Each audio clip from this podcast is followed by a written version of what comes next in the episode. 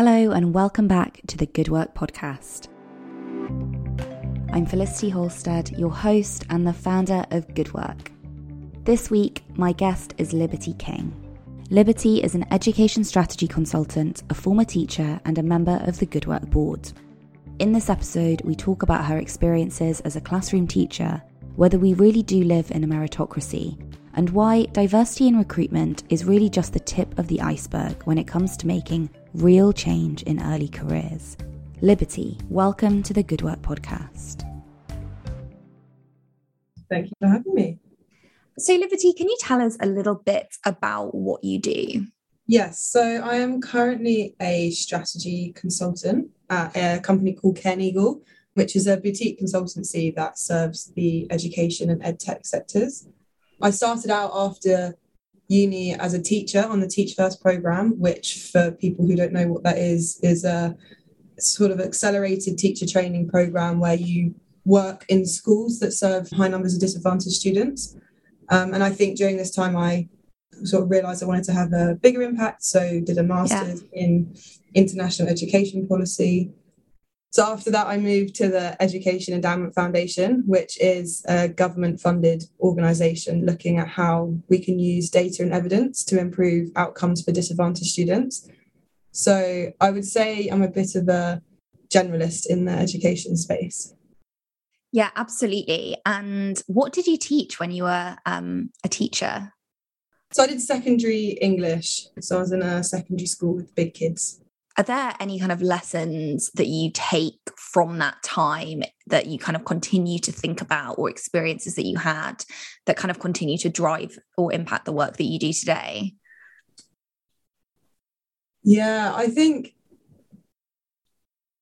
oh, it's a very good question. I think um the, probably the biggest thing that i took away from that that time is patience and persistence is so important in this space because there were some students that I worked with that had very difficult home lives mm-hmm. and some days would be really engaged and really interested and I thought I'm making progress with them like they're starting to kind of come on board and then the next day whatever had happened between I saw them in my class one day and then seeing them in my class the next day whatever had happened had happened and they were completely disengaged not wanting to interact this, the next day yeah. and you kind of feel like you're taking five steps backwards and i think that could be quite demoralizing sometimes but obviously mm-hmm. you can't just give up when that happens so yeah definitely patience and persistence are those kind of biggest the biggest lessons that i learned from that experience yeah and did you i mean how did you end up working in education was it always something you'd wanted to do or something that's kind of happened more by accident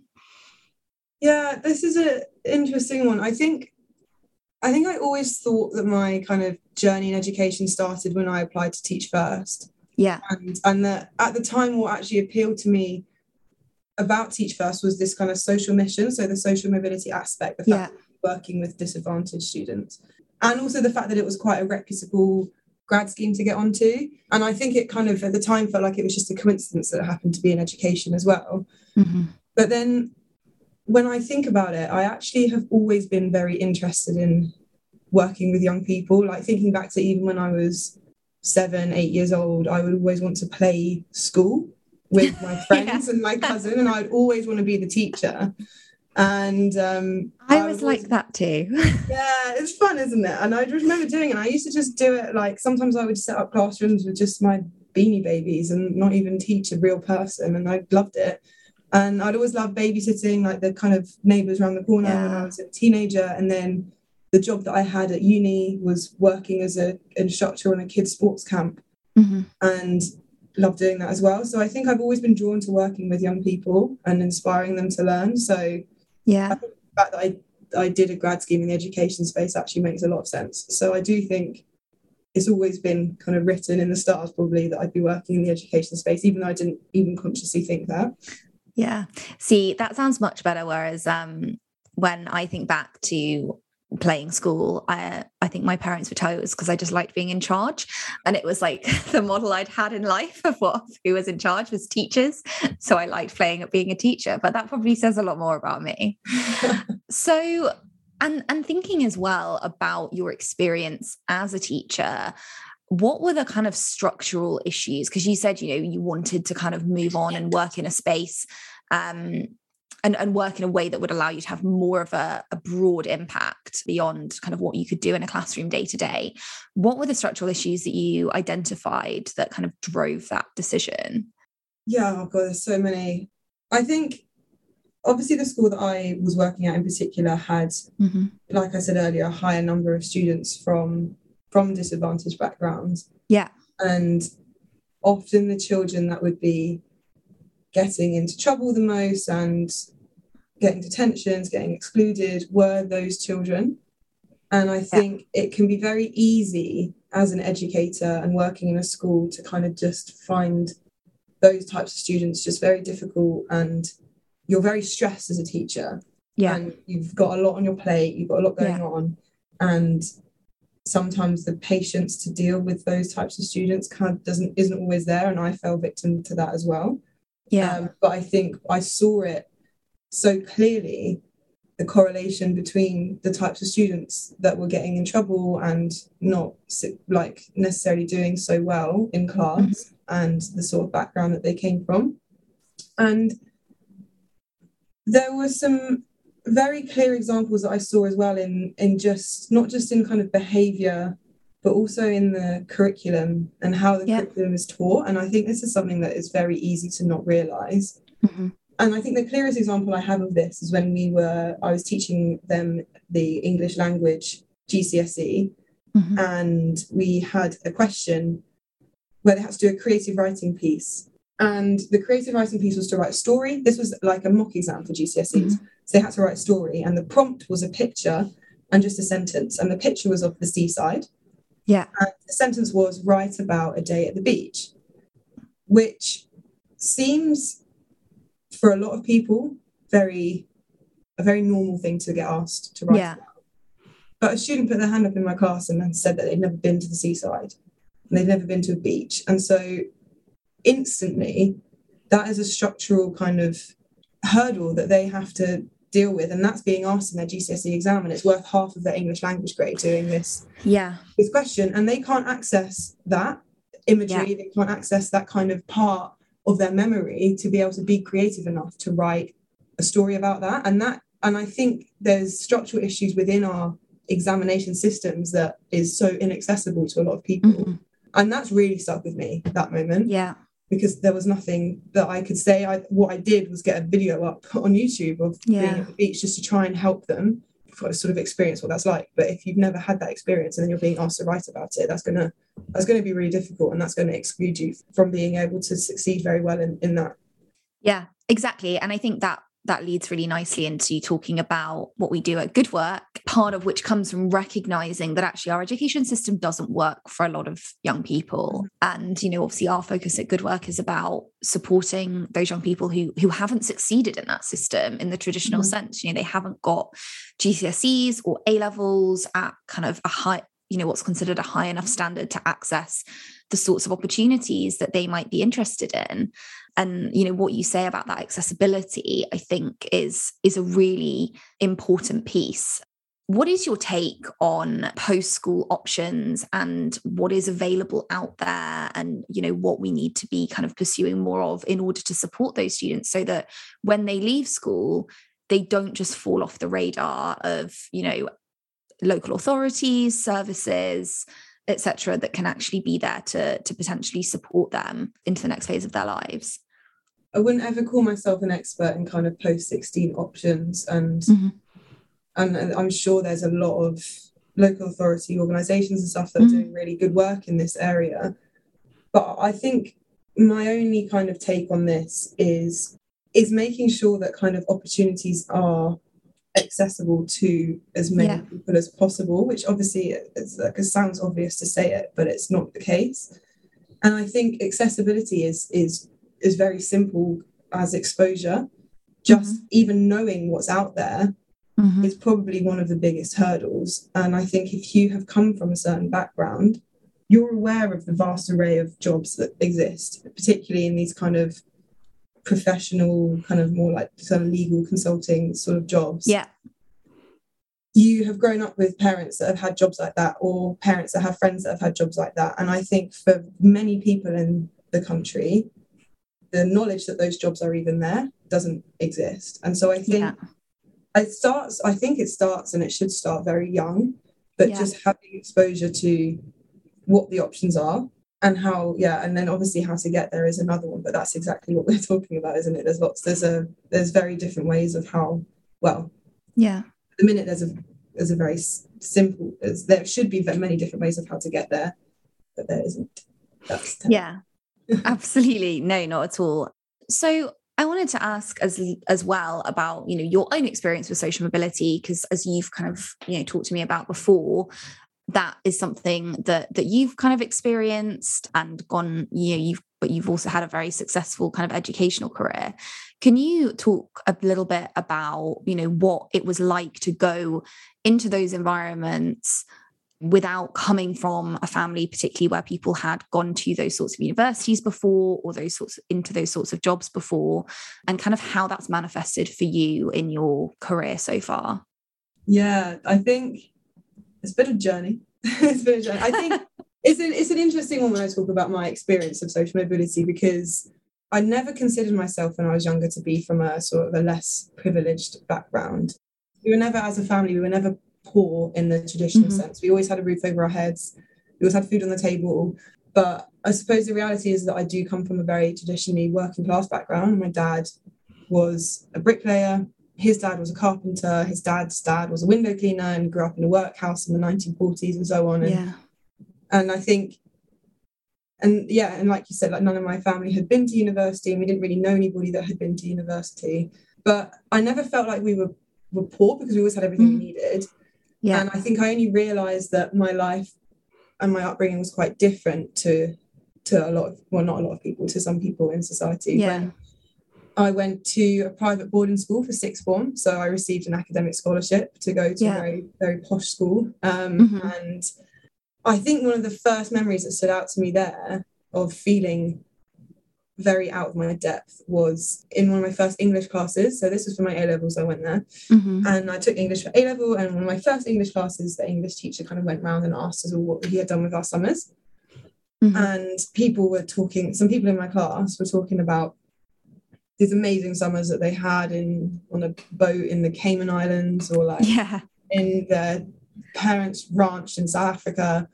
And it got to me, and I was like, "Oh God, okay, Uh, because I'd spent the whole summer working as a waitress yeah. full time, and I'd done like I'd saved a lot of money that summer. I was yeah. proud of myself, and I had a great summer. I was in a pub kind of around the corner, and I think just the the silence that I received after yeah. saying that, and the English teacher didn't know how to respond either. Like everybody found it really uncomfortable that I had spent my summer working whilst they had spent their summers doing amazing things.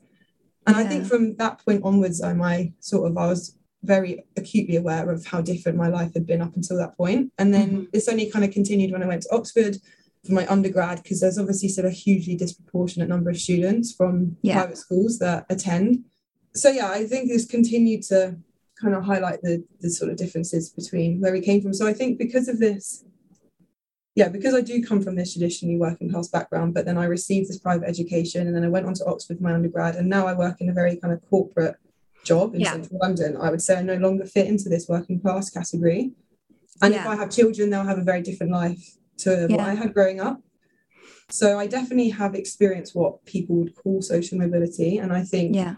that, but it still stays with me kind of this feeling, and everybody talks about imposter syndrome, mm-hmm. but this feeling of, I don't know, feeling out of your depth and feeling like you need to kind of justify yourself and your presence in certain places. Um, yeah. I think it does mean that I have a reputation for being quite defensive. And I think it's taken yeah. me until now, well, until I say until now, until like the past few years to kind of reflect on that and realize that that's probably an accumulation of feeling out of my depth from the age of 16 when I entered that private boarding school to where I am now yeah. like I constantly have to, like I said, justify my presence. And if I'm being misunderstood or I don't know, I, I just, I do feel like I have to go over and above to to defend myself. And it's, yeah, it's kind of very much a I mean, it's like the classic joke, right? Of like, give me the confidence of, you know, uh, a white man with lots of privilege. Like, we all wish that we had that. But equally, it probably also comes from, you know, some inherent probably misogyny and classism in the environments that you've been in that actually the words defensive are used. And I think that's something that really speaks to me about making sure that young people are not only allowed to be themselves but are also tr- like you know treated with compassion mm. when they enter whether it's further education or higher education whether it's work it's recognizing that actually that transition period in, in your life as a young person is incredibly challenging and work is designed around generally a very white privileged male norm. And so behaviors that are associated with that and i would always say that you know some of the most emotional people i ever met were senior very successful men in business. But the way that they express their emotions whether it was through anger at things or bossing people around or getting annoyed at people was seen as an accept acceptable because it was a norm in that environment. And if you were not one of those people the way that you would express yourself whether that might be through crying if you felt stressed or upset about something which definitely as a woman I've done at work loads of times um, is is seen as like less normal and, and making sure that we are able to not just support businesses to kind of reflect on their culture, but also support young people to realize that it's not on them if they feel that way. But coming back to early careers and the world of work, I want to ask you a little bit because obviously you've done research in this area. So, really keen to get your ideas on it. But why is it so important that organizations are looking at and thinking about socioeconomic diversity as well as some of the more traditional D and I agenda items, for want of a better expression? So, you know, gender, ethnicity being the ones that that have traditionally had a lot more focus and sexuality as well. Yeah i think that's a very it's a very interesting question. I think it's sometimes hard to completely divorce a lot of those other categories i suppose race in particular, I think, is very interlinked with socioeconomic positioning. So I think often when we're talking about one, we'll be talking about the other.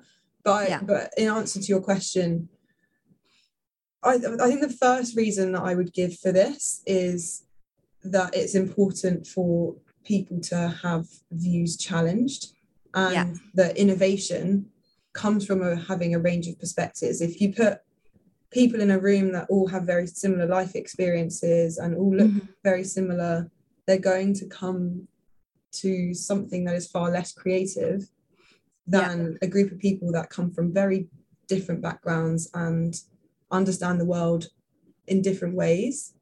And it's yeah. very hard to understand. I think uh, I struggle with this all the time thinking about how somebody could see the world different to you because your understanding of the world is so built up on your experiences and what you yeah. know but it would be so amazing to live your life in someone else's body and brain for a day mm. just to see how different the world looks from their perspective and i think for, for businesses and organizations like having that range of perspectives is super important and I, I think the second reason i'd give is i think just fairness Yeah. I think it's very underestimated. Like, people are always trying to figure out like why do we want to invest in socioeconomic diversity? Like how will it benefit our company? Mm-hmm.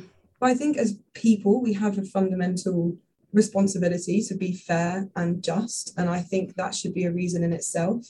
Yeah. To have a range of people in your company that have a range of experiences in life.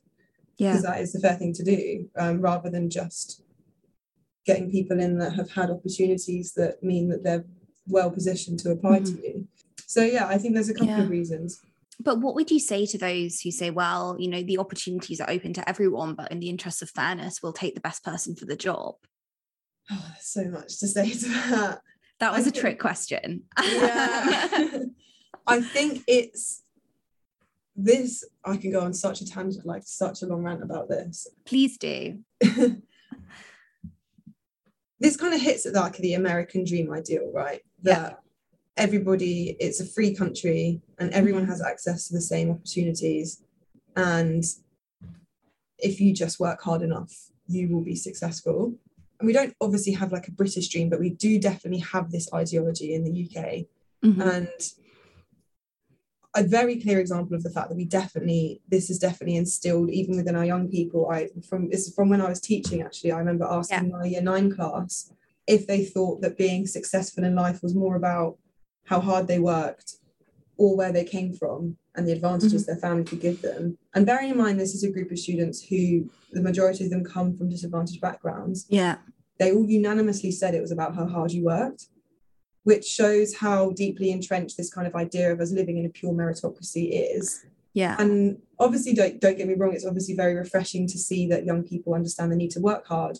But at the same time, I think they're so convinced that all you need is to work hard and I don't think that we're at a stage in society where that's the case. And I think the problem with an acceptance of this idea is that those people who kind of don't stand to benefit from yeah. a system where the odds are stacked against them will internalize any failure in in education or in the workplace yeah. as entirely their own fault um, because we're kind of told over and over doesn't matter where you come from anyone can succeed but if you look at the statistics only 10% of people from working class backgrounds kind of make it into these higher managerial professional cultural occupations mm-hmm.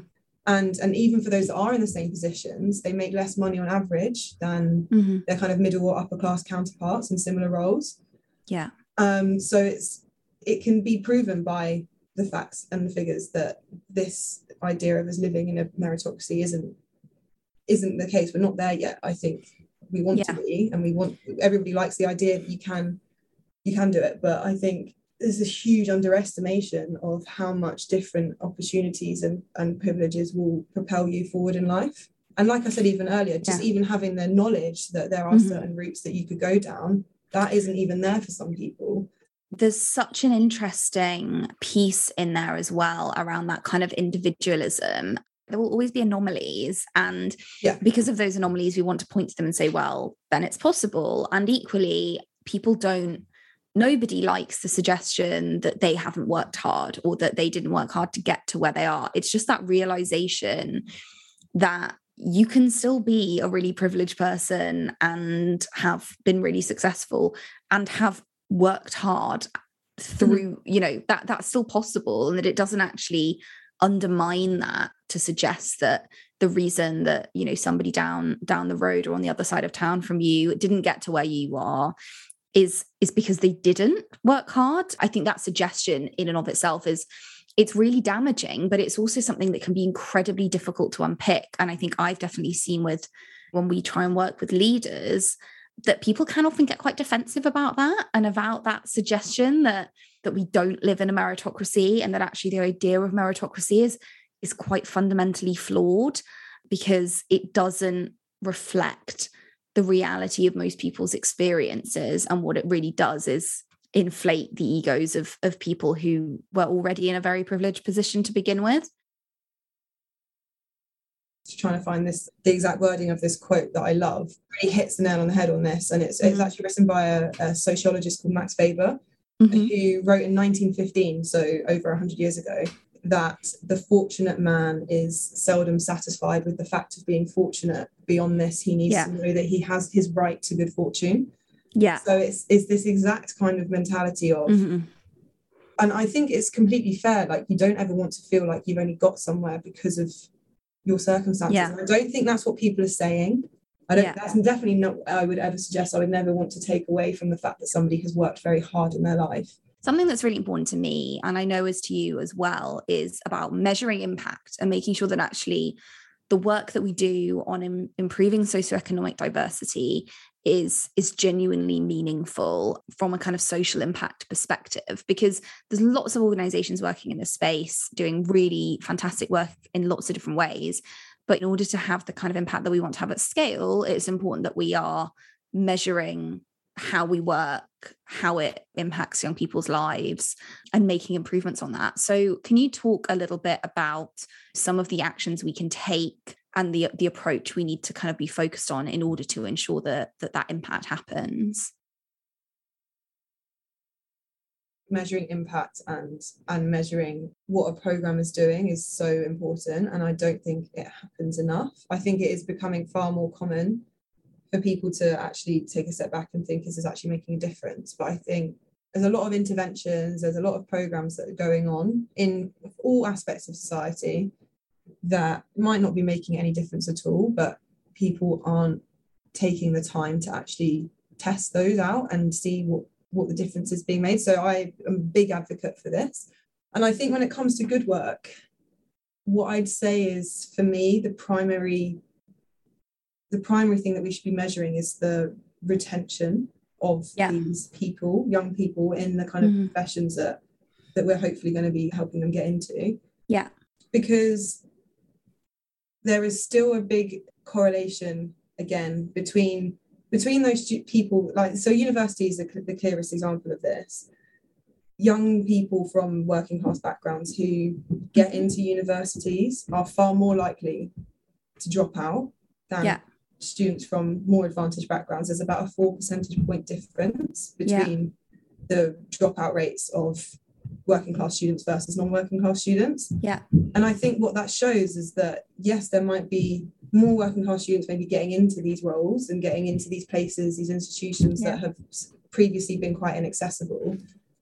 But the way the kind of reception that they get is obviously not kind of making them feel uncomfortable or something's happening when they get to these places mm-hmm. that means that they're not happy enough to stay absolutely and i think that is something I want us to focus on because you see it a lot with lots of different organizations that have are kind of willing to wave the flag and say, like, look, 50% of our new hires this year were from ethnic minority backgrounds, for example. And, you know, certainly with like entry level programs like grad schemes, for example, in places like London that have a lot of diversity, it's not out of the question that that that can be achieved by an organization but i think there's multiple things to think about. First of all is you know what what do the other diversity statistics look like? How is socioeconomic diversity represented within that group?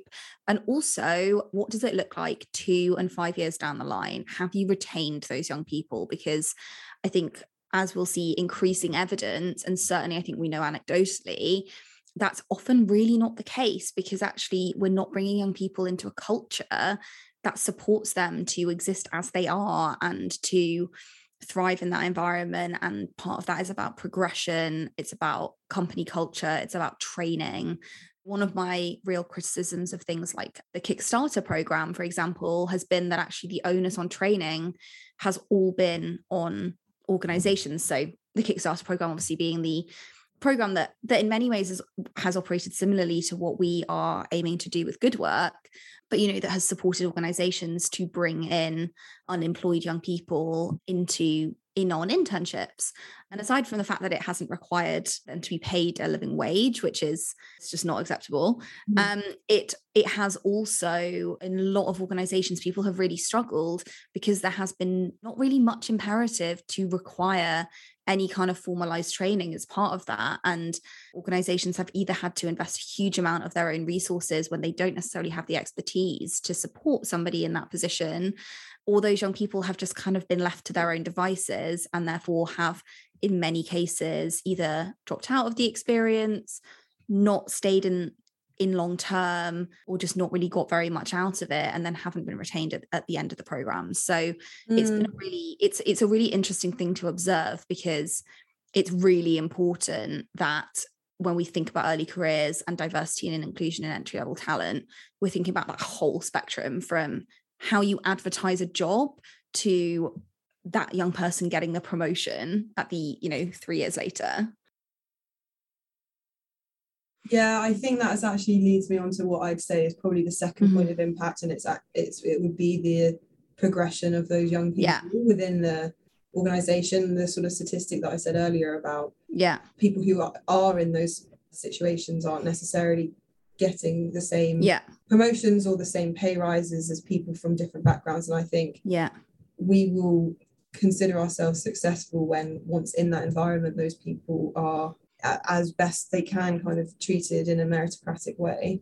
And that's a much harder thing to measure yeah. it's very longitudinal and will take a much longer time to kind of yeah. see the but that is the ultimate aim right? That yeah that absolutely. succeeding and getting promotions just as anybody who does Yeah, anybody does absolutely. and i Yeah, think for me too so much of this as well as around early careers haven't been a great experience for lots of people. I know lots of people um you and i are both in our kind of late 20s is that fair?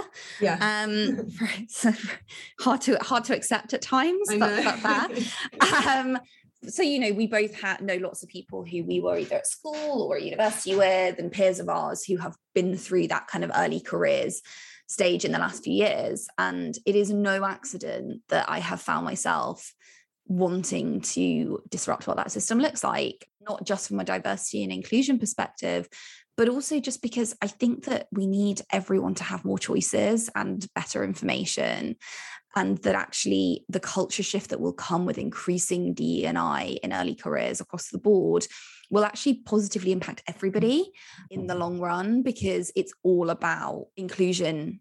You know it is all about making work a better place for for all of the people in it to be who they are. So yeah there's some pretty lofty goals there but actually i think it's work that needs to be done because that traditional a levels uni corporate job route is not working for many people and i know that there's a lot of discontentment out there and i'm pretty sure that you know the amount of job hopping and things that we've seen over the past few years a lot of that has to do with the way that the kind of lack of, of meaning and of support that a lot of young people are finding in jobs that, that they start doing kind of straight out of school or university Mm. Yeah, your word disrupt, I think, is great there. And that's exactly what I would say good work is doing, is Mhm. really like seeking to disrupt this very traditional view of what social mobility is and how it should work. Yeah. And I think I am definitely guilty of Mhm. having a very one track mind about how social Yeah. mobility should work. And I think it was Yeah. only until I kind of got that very challenged when I was doing my master's that I thought social mobility, you've got to Yeah. work within the system, got to go to, Yeah. got to get the bright working class kids at uni, and then that will Mhm. help them in the long run. But that's just so not the case for so many people. And yeah being upwardly mobile within the current system is one thing, but Mhm. that only benefits a proportion of people and i am i'm one of those people i definitely work Yeah. within the system and within the system of how yeah it is but i was very lucky and i feel myself i would say that i was very privileged to have a, a mum for example that would strongly advocate for me and push me to Mhm. aim as high as i can which Yeah. meant i was able to work my way up this traditional social Yeah. mobility ladder but a lot of people don't have that they won't have a parent that's advocating for them and Yeah. pushing them to aim high and so I think what Good Work is doing, seeking Yeah. to disrupt this traditional view of how social mobility is supposed to work, which is Mhm. held by the vast majority of employers, sort of like is that they're looking for these bright young working class people that will fit nicely into Yeah. their already established company culture and demonstrate Yeah. all the skills and abilities that yeah someone from a much more privileged background is able to demonstrate, which is almost antithetical to the whole idea of social mobility. It's sort of like you're just completely ignoring the differences that people would have had up until the point that they're yeah that's to where making sure that that information is available as well so you know there may be young people who are whose families do really want them to succeed but they don't know anything about getting a job in in a more corporate world. And they don't have the network available to support them in doing that and it's incredibly important that we broaden the scope of the kind of communities that we reach and equally that as you say we absolutely challenge that norm that idea that yes anyone is open our door is open to anyone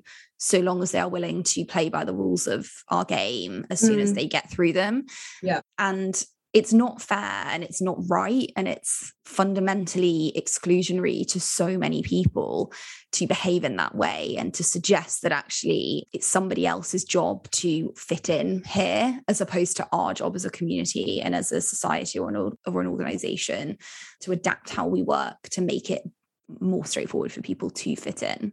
So as we come to the end of our conversation, I would love to know if there's any further reading or further listening that you would recommend to people who want to know more about the sort of work that you do and things that we've talked about today.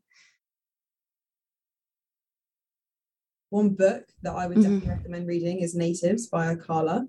Okay. So he discusses a lot of similar themes that we've been talking about today around social mobility, but Mm-hmm. with the added en- lens of race, which Yeah. is we kind of touched on it briefly earlier, but Mm. it's it's an incredibly impressive book and just talks about England in particular. Yeah. And race and class. It's I think the kind of Mm. subtitle of the book is Race and Class in the Ruins of Empire. So it's Yeah. a very, very interesting, very interesting book. I would recommend that. And then I mean we talked a bit about evaluation and Yeah.